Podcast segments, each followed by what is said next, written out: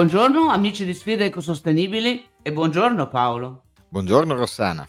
Ed eccoci di nuovo insieme per questo notiziario per approfondire i temi della sostenibilità che sono sempre più rilevanti e ci inducono a riflettere sui cambiamenti che tutti noi vogliamo fare per vivere meglio con noi stessi, con gli altri e con l'ambiente. Certo, siamo consapevoli che i grandi cambiamenti però arrivano dalle aziende e dal sistema che ci governa.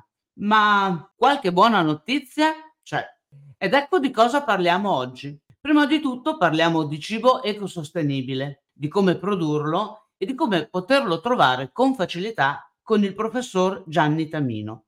Poi abbiamo un ospite direttamente da Greenpeace, Federico Spadini, della campagna Clima, che ci racconta un primo caso in Italia, ovvero la causa lanciata contro Eni, contro il Ministero dell'Economia e delle Finanze, sorrido ma è ironico, e contro Cassa Depositi e Prestiti SPA, in quanto sono azionisti. La causa si riferisce sia alla comunicazione fuorviante di Eni, sia e soprattutto alle emissioni di gas serra. Eni infatti sta alimentando la crisi climatica e, come scopriremo, sta generando impatti devastanti nella vita delle persone. Un'altra notizia positiva, in Italia, che non è che sia un paese che eccelle per quanto riguarda la parità di genere, l'ascoltiamo da Milena Savani di Mediamo Area Sostenibilità che ci racconta lo stato dell'arte di questo aspetto, cioè il numero 5 dei 17 temi dell'Agenda 2030. E infine, come sempre, un'analisi sul cambiamento climatico con il geografo Elia Vettorato. Paolo, siamo pronti?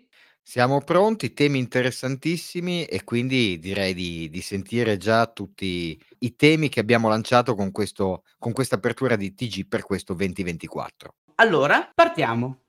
Il professor Gianni Tamino è un biologo che da tantissimi anni si occupa di agricoltura ecosostenibile, praticamente tutta la sua carriera. A lui vorrei chiedere quanto influisce l'agricoltura industriale sul clima e perché l'agricoltura ecosostenibile può essere una soluzione per contrastare il riscaldamento globale.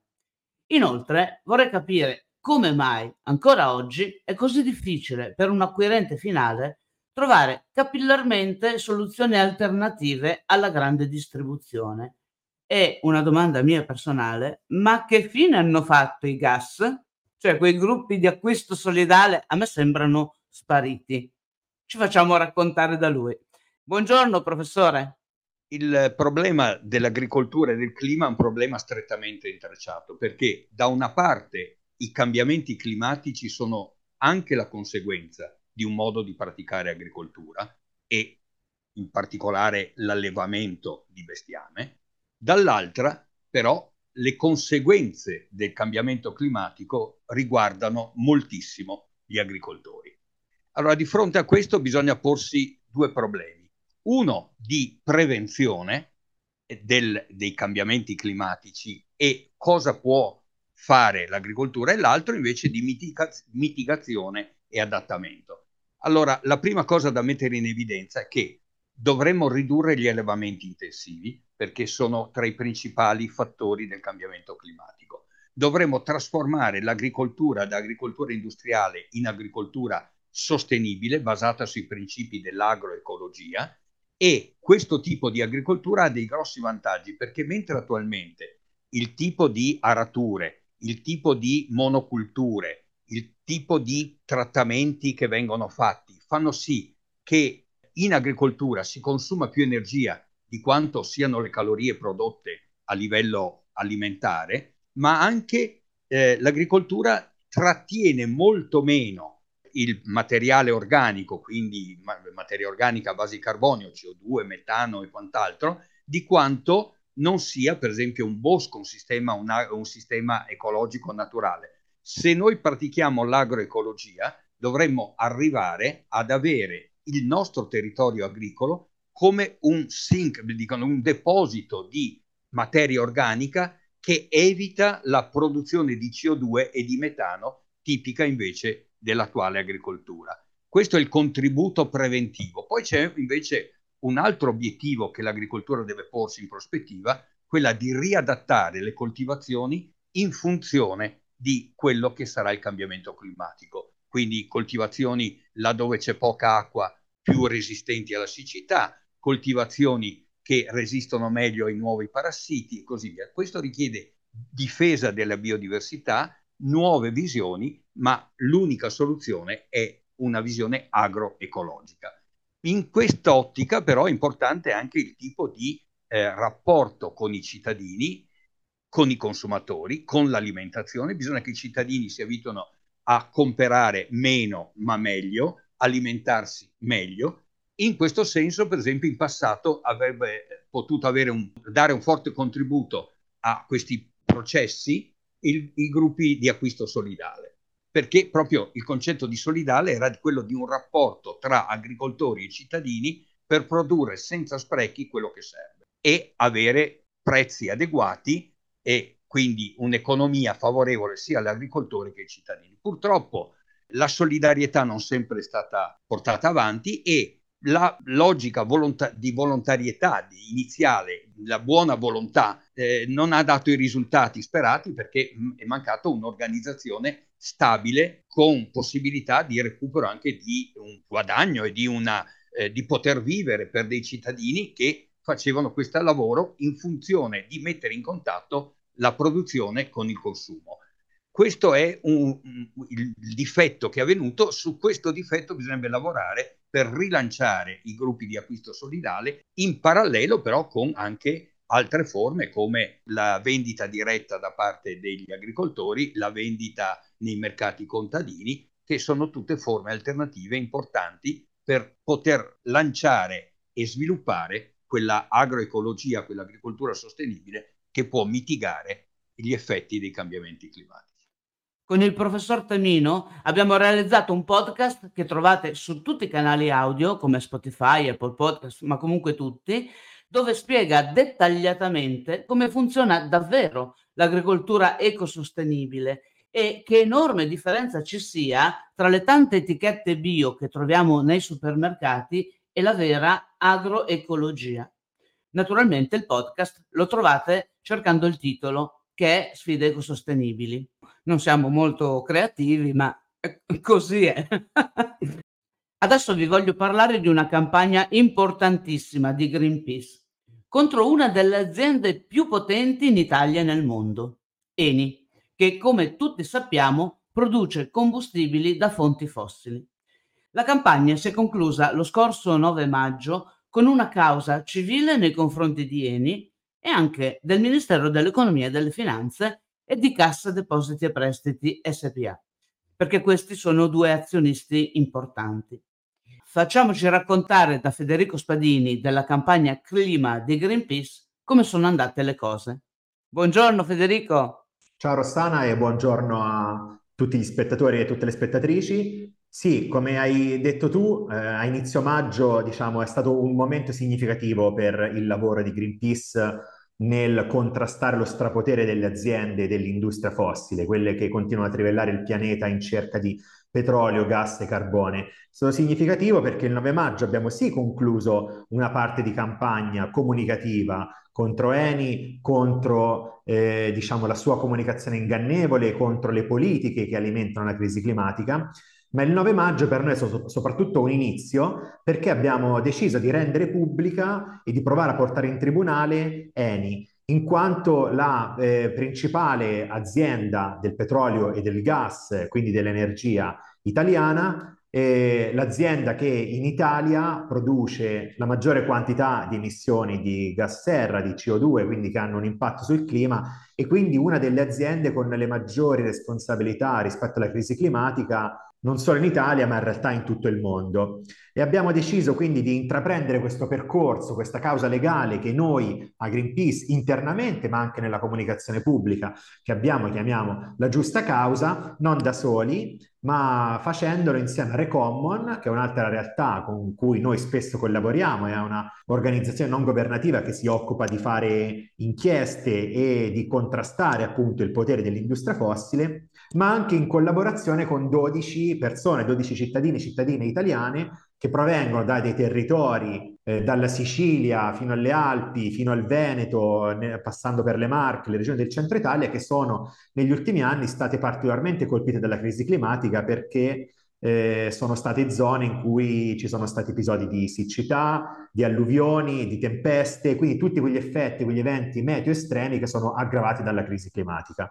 Stiamo facendo questo appunto, come ho detto, perché vogliamo far pagare ad Eni e al Ministero dell'Economia e delle Finanze e a Cassa Depositi e Prestiti SPA, in quanto azionisti rilevanti e pubblici, quindi statali, dell'azienda di Eni, vogliamo farli pagare per i danni che stanno causando con le proprie emissioni di gas serra e con il business e le politiche inquinanti, perché la crisi climatica che loro alimentano ha un impatto devastante sulla salute del pianeta, ma anche sulla vita delle persone.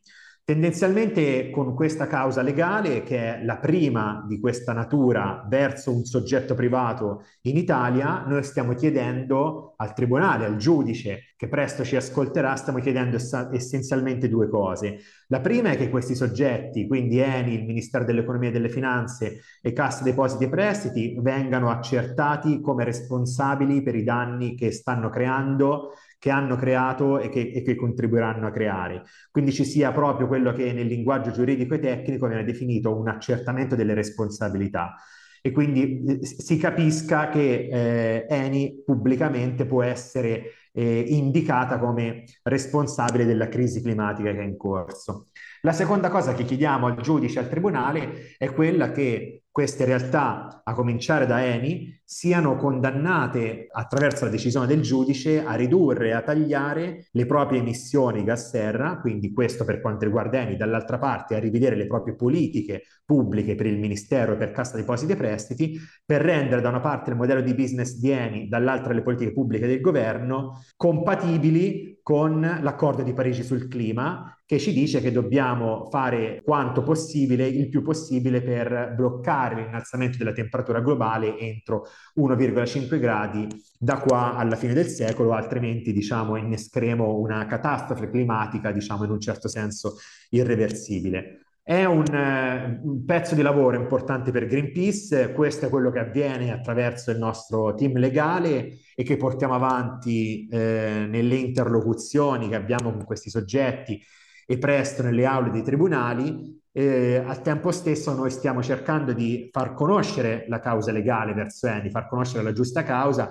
attraverso una serie di attività, ne stiamo anche pianificando altre. Un'attività che abbiamo fatto, per esempio, importante sul finire dell'anno scorso è stata quella di una protesta, di un'azione diretta non violenta, che è la classica forma di protesta di Greenpeace, in cui gli attivisti e attiviste di Greenpeace hanno protestato di fronte al palazzo, al quartier generale dell'ENI, nel quartiere dell'Euro a Roma, arrampicandosi proprio sul grattacielo, cioè su questo palazzo, ed andando ad esporre un grosso striscione che diceva le emissioni di oggi equivalgono alle morti di domani perché abbiamo eh, analizzato eh, le, le, emissioni delle principali aziende europee di gas di petrolio, fra cui Eni, per andare a stimare qual è l'impatto che le loro emissioni e quindi il loro business fatto di trivellazioni per il gas e il petrolio avrà non solo sul pianeta ma anche sulla salute delle persone. E siamo arrivati a tirar fuori un numero che Eni con le emissioni del solo 2022, quindi con le emissioni di un solo anno, da qua alla fine del secolo contribuirà eh, a causare 27.000 morti premature in più rispetto diciamo, a quelle naturali. Immaginate quanti sono le morti nell'arco di 10 anni e nell'arco di 100 anni, ovviamente basta prendere quel numero e moltiplicarlo. E per fermare appunto quello che sarà, diciamo, un futuro impatto in termini proprio di, di vite umane, in termini di, di impatto sulla salute delle persone, dobbiamo fare il possibile per convertire il business dell'azienda e passare da un business fossile basato sul gas e sul petrolio ad un business che sia di natura rinnovabile, quindi per esempio con l'energia eolica e l'energia solare. Per fare questo noi stiamo portando avanti ormai da due anni una campagna verso l'azienda, contro l'azienda per fare pressione lo strumento della giusta causa, quindi la giusta causa, la causa legale, è per noi appunto uno strumento importante, significativo, in cui stiamo investendo un sacco di energie e di risorse proprio per cercare di avanzare il più possibile rispetto a questo obiettivo. Tutti quanti, come ci diciamo sempre nella nostra comunicazione, abbiamo le responsabilità, delle responsabilità per la crisi climatica in corso sono responsabilità condivise ma differenziate. Quello che possono fare le persone nel loro piccolo è estremamente importante, scegliere vita, stili di vita sostenibili e quindi prendere meno l'auto, una dieta eh, bas- meno basata sulla carne, cambiare la fornitura elettrica, però hanno un impatto limitato. Quindi, quindi noi abbiamo le nostre responsabilità e facciamo il possibile per fare la nostra parte, ma chi ha le vere responsabilità, i governi in questo caso e soprattutto le aziende, nel nostro caso, nel caso italiano, in particolar modo Eni, hanno delle responsabilità maggiori nei confronti della crisi climatica e se decidono di agire hanno un potere maggiore di mettere un freno a una crisi climatica che altrimenti sarà sempre più impattante e devastante per tutti noi.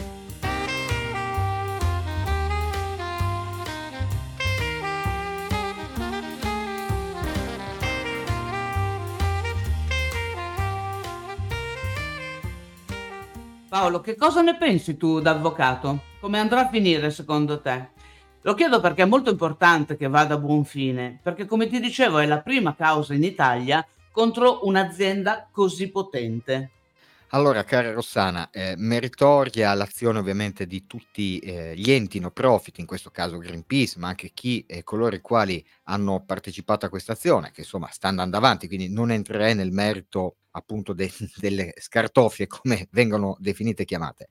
C'è un dato però importante perché già una decina d'anni fa si iniziarono a fare delle azioni anche importanti, poi finirono nel nulla, ma secondo me la cosa che dovrebbe insomma cogliere maggiore l'attenzione eh, da parte di tutti è questa, che queste aziende però vivono e sopravvivono con le nostre azioni quotidiane. Cioè quello che voglio dire e insistere ancora una volta è che noi vediamo l'imprenditoria come un'imprenditoria brutta, cattiva, sporca e eh, di questo ovviamente ce ne dobbiamo lamentare sempre e comunque. Ma eh, merito, poi mhmm, ripeto, non entro, scusami gioco di parole, nel merito della causa, merito a chi comunque lancia una sfida, lancia una battaglia, magari la perderà, magari la vincerà. Ovviamente l'esito non lo possiamo certamente sapere noi e determinare noi, ma è importante che ci sia comunque un movimento che metta in risalto questi temi. E lo dico in maniera molto salomonica, in quanto comunque diciamo che anche la stessa Eni ne dà eh, visibilità sul proprio portale delle cause, autocitazione comparsa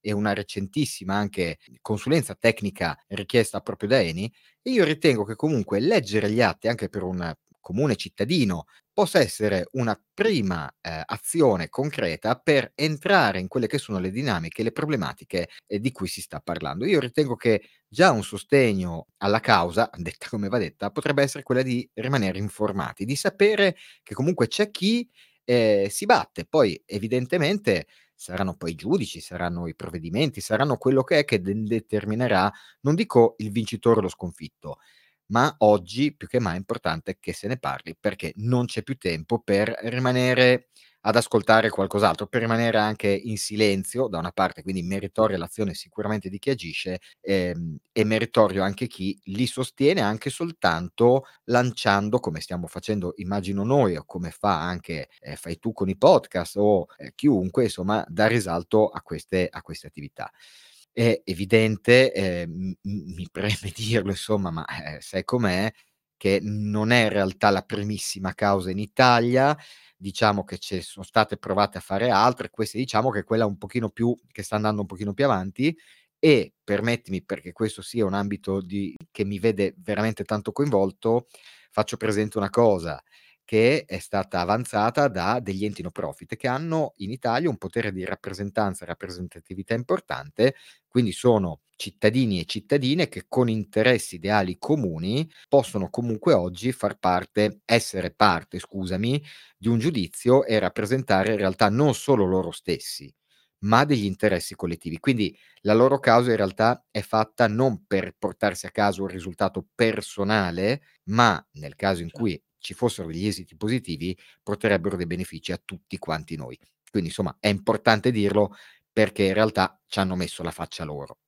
Sicuramente sì, e poi anche il coinvolgimento di tutti noi è determinante, credo che faccia la differenza, ma di questo poi andiamo verso la fine e ne parliamo. Ma voglio aggiungere che le buone notizie continuano.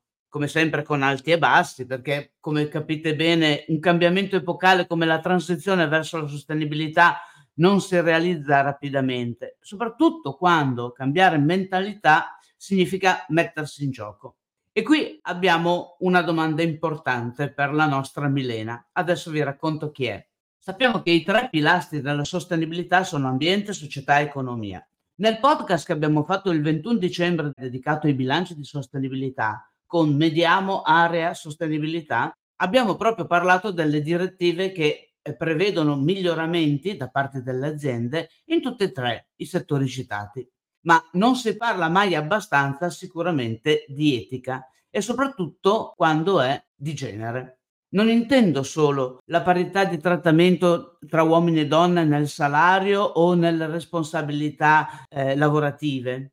Per fare una vera rivoluzione, dobbiamo osservare la società nel suo insieme e non possiamo non vedere che le donne, ma soprattutto le giovani donne, fanno fatica, oltre che a inserirsi adeguatamente nel mondo del lavoro, fanno fatica a creare famiglie, a fare figli, a trovare quell'armonia indispensabile per vivere il loro tempo e prendersi anche tutte queste responsabilità. Ma intanto le aziende cosa stanno facendo per agevolare vita-lavoro? E mentre nella società italiana il cambio di mindset da parte del genere maschile, Paolo mi perdonerà, ma fa fatica ad attecchire, che cosa succede nel resto dell'Europa? La persona giusta a cui chiedere tutto questo è Milena Savani, mamma, lavoratrice, ma soprattutto esperta di rendicontazione GRI presso Mediamo Area Sostenibilità. Benvenuta Milena. Eh, lo so, ti ho fatto un po' di domande tutte insieme, ma dai, facci un quadro generale della situazione di come sta procedendo in Italia e nei paesi europei. E buongiorno a tutti, grazie mille Rossana per le domande che- alle quali cercherò di rispondere nel modo più chiaro e sintetico possibile. Hai detto bene, la parità di genere è uno di quei temi che sia in Italia che nel resto d'Europa e del mondo rimane ancora un nervo scoperto della società. Diciamo che nel 2015 con la sottoscrizione dell'Agenda 2030 e degli obiettivi di sviluppo sostenibile, che sono poi quei quadratini colorati che ormai siamo abituati a vedere un po' dappertutto, la parità di genere è entrata a far parte di uno dei 17 obiettivi da raggiungere per far sì che il mondo diventi un posto migliore. L'obiettivo 5 di questi SDGs, appunto, mira ad ottenere la parità di opportunità tra donne e uomini nello sviluppo economico, l'eliminazione di tutte le forme di violenza nei confronti di donne e ragazze, come ad esempio matrimoni forzati e precoci, che in alcuni posti del mondo purtroppo sono ancora presenti, e l'uguaglianza dei diritti a tutti i livelli di partecipazione. È chiaro che il percorso sarà più o meno lungo a seconda del paese che prendiamo in esame, ma il Global Gender Gap Report ci dice che ci vorranno 131 anni per raggiungere la parità di genere, quindi temo che più o meno nessuno di noi sarà qui a vederla. Il Global Gender Gap appunto misura eh, annualmente lo stato e l'evoluzione della parità di genere in quattro dimensioni, la partecipazione e le opportunità economiche, il livello di istruzione, la salute e l'emancipazione politica. A guidare questa classifica anche quest'anno è l'Islanda, seguita da altri paesi del nord Europa. Mi chiedevi appunto cosa succede nel resto d'Europa e diciamo che l'Islanda nel 1980 è stato il primo paese al mondo ad avere una donna come Presidente della Repubblica liberamente eletta e ha il tasso di impiego femminile pari all'83%. Le donne inoltre sono ben rappresentate in Parlamento, nei ministeri, nella pubblica amministrazione e il congedo parentale è uguale tra uomo e donna.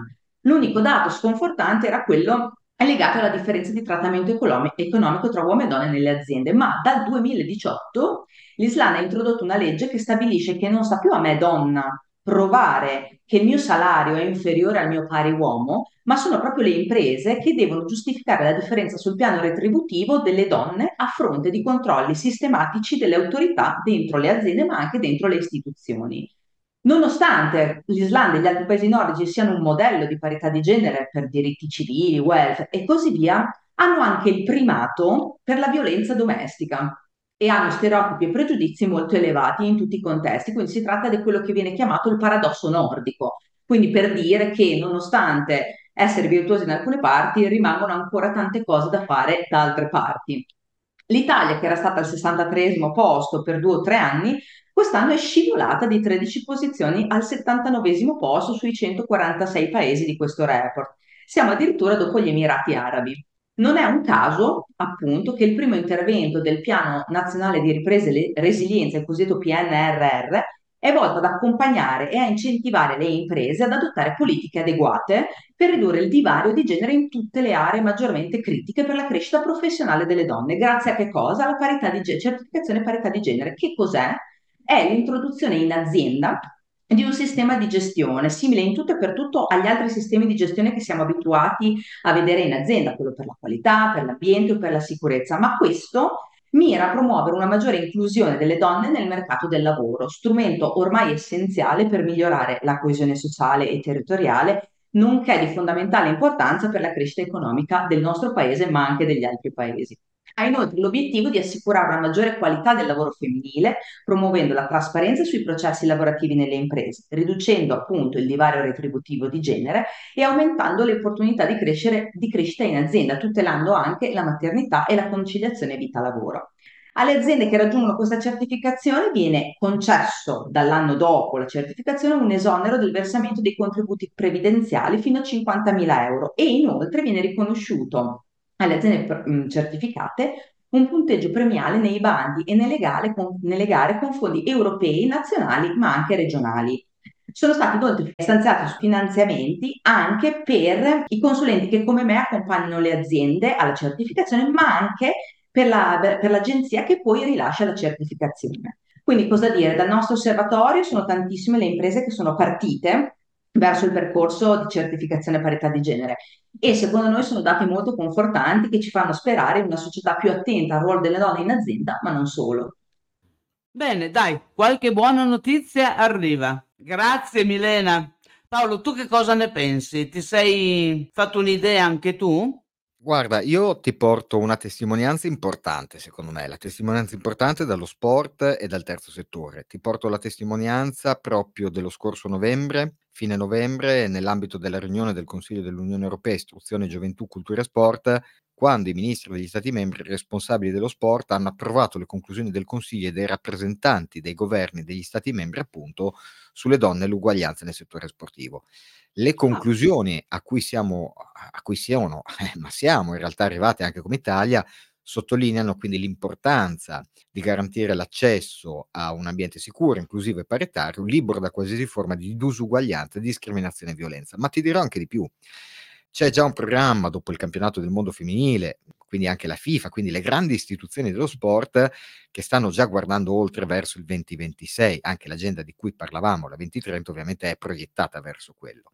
E già all'interno del nostro Stato abbiamo già delle normative, comparto sportivo soprattutto, che prevedono addirittura che tutto il mondo sportivo indistintamente, cioè dalla piccola associazione alla grande associazione, alla grande società sportiva, mega campione, mega scudetti, quindi dal più piccolo nucleo associativo al più grande, più importante nucleo associativo, si dotino di responsabili e di modelli organizzativi atti a evitare disparità di genere, violenza e discriminazioni e anche a tutela evidentemente dei minori. Ma voglio dire questo perché il cambio di passo secondo me c'è ci deve essere, dobbiamo insistere anche noi, quindi ti ringrazio e ringrazio anche l'ospite, perché dobbiamo far comprendere che non è un problema altro, è un problema che dobbiamo affrontare oggi senza possibilità di eh, portarci avanti ancora tante fisime, tante storie, tante balle, scusami l'espressione molto, molto colorata,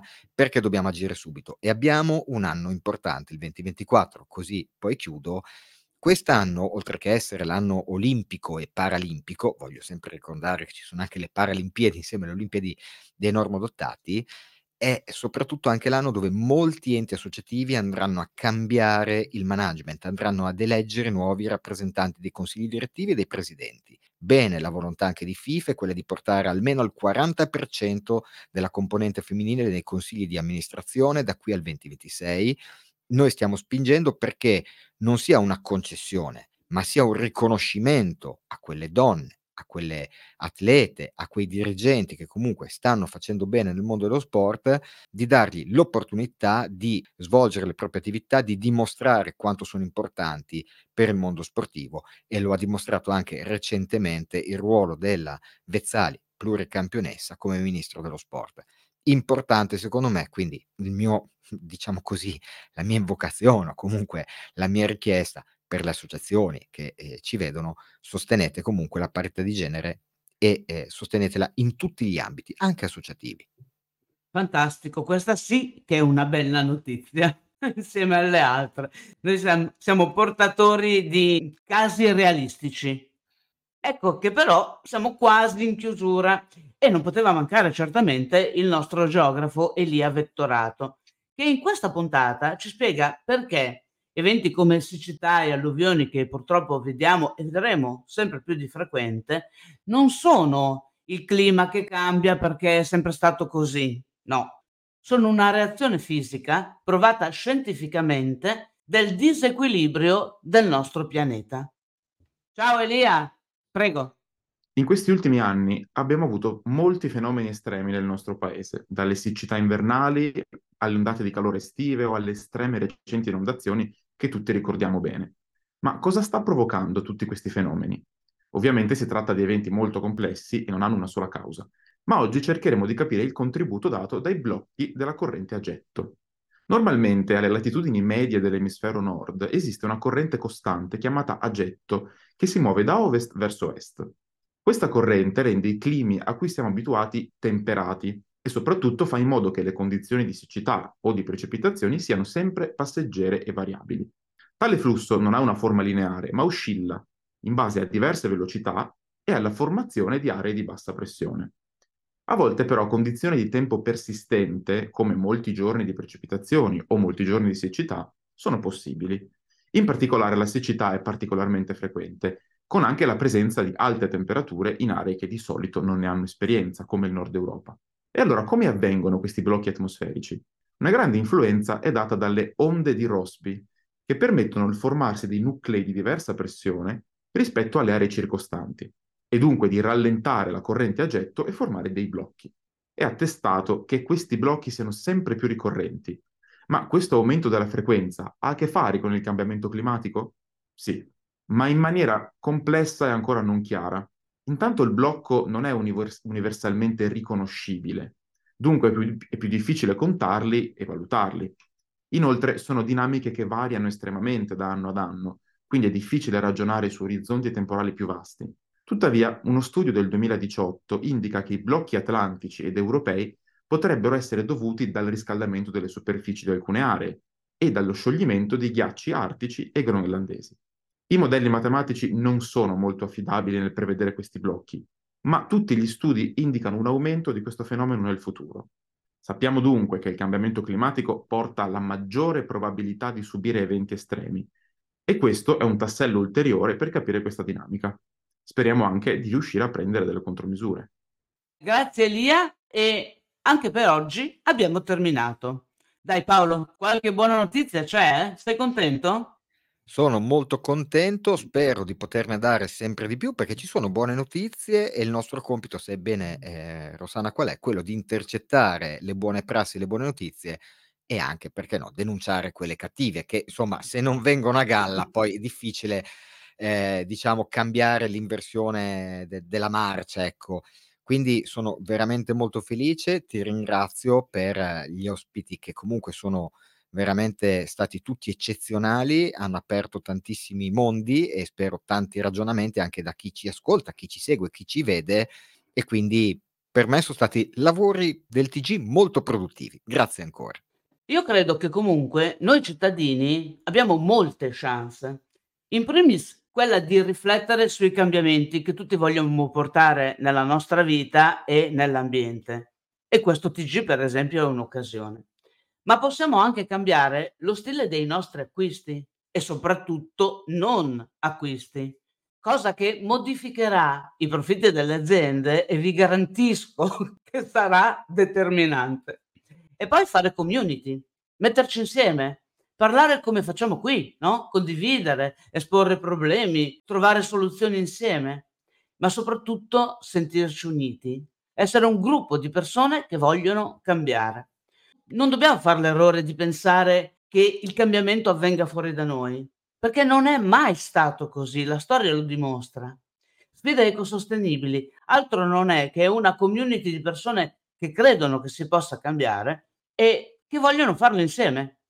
Ci trovate su tutti i social e su tutti i canali audio, naturalmente, ve l'ho già detto, ma io vi invito, se volete naturalmente, a partecipare al nostro gruppo Telegram che trovate come sfide sostenibili. E di nuovo non siamo molto creativi, nel quale stare insieme, parlare di noi, parlare di cosa vogliamo cambiare, ma soprattutto sentirci uniti in questa lotta che è per il bene di tutti e cominciare a ragionare per il bene comune.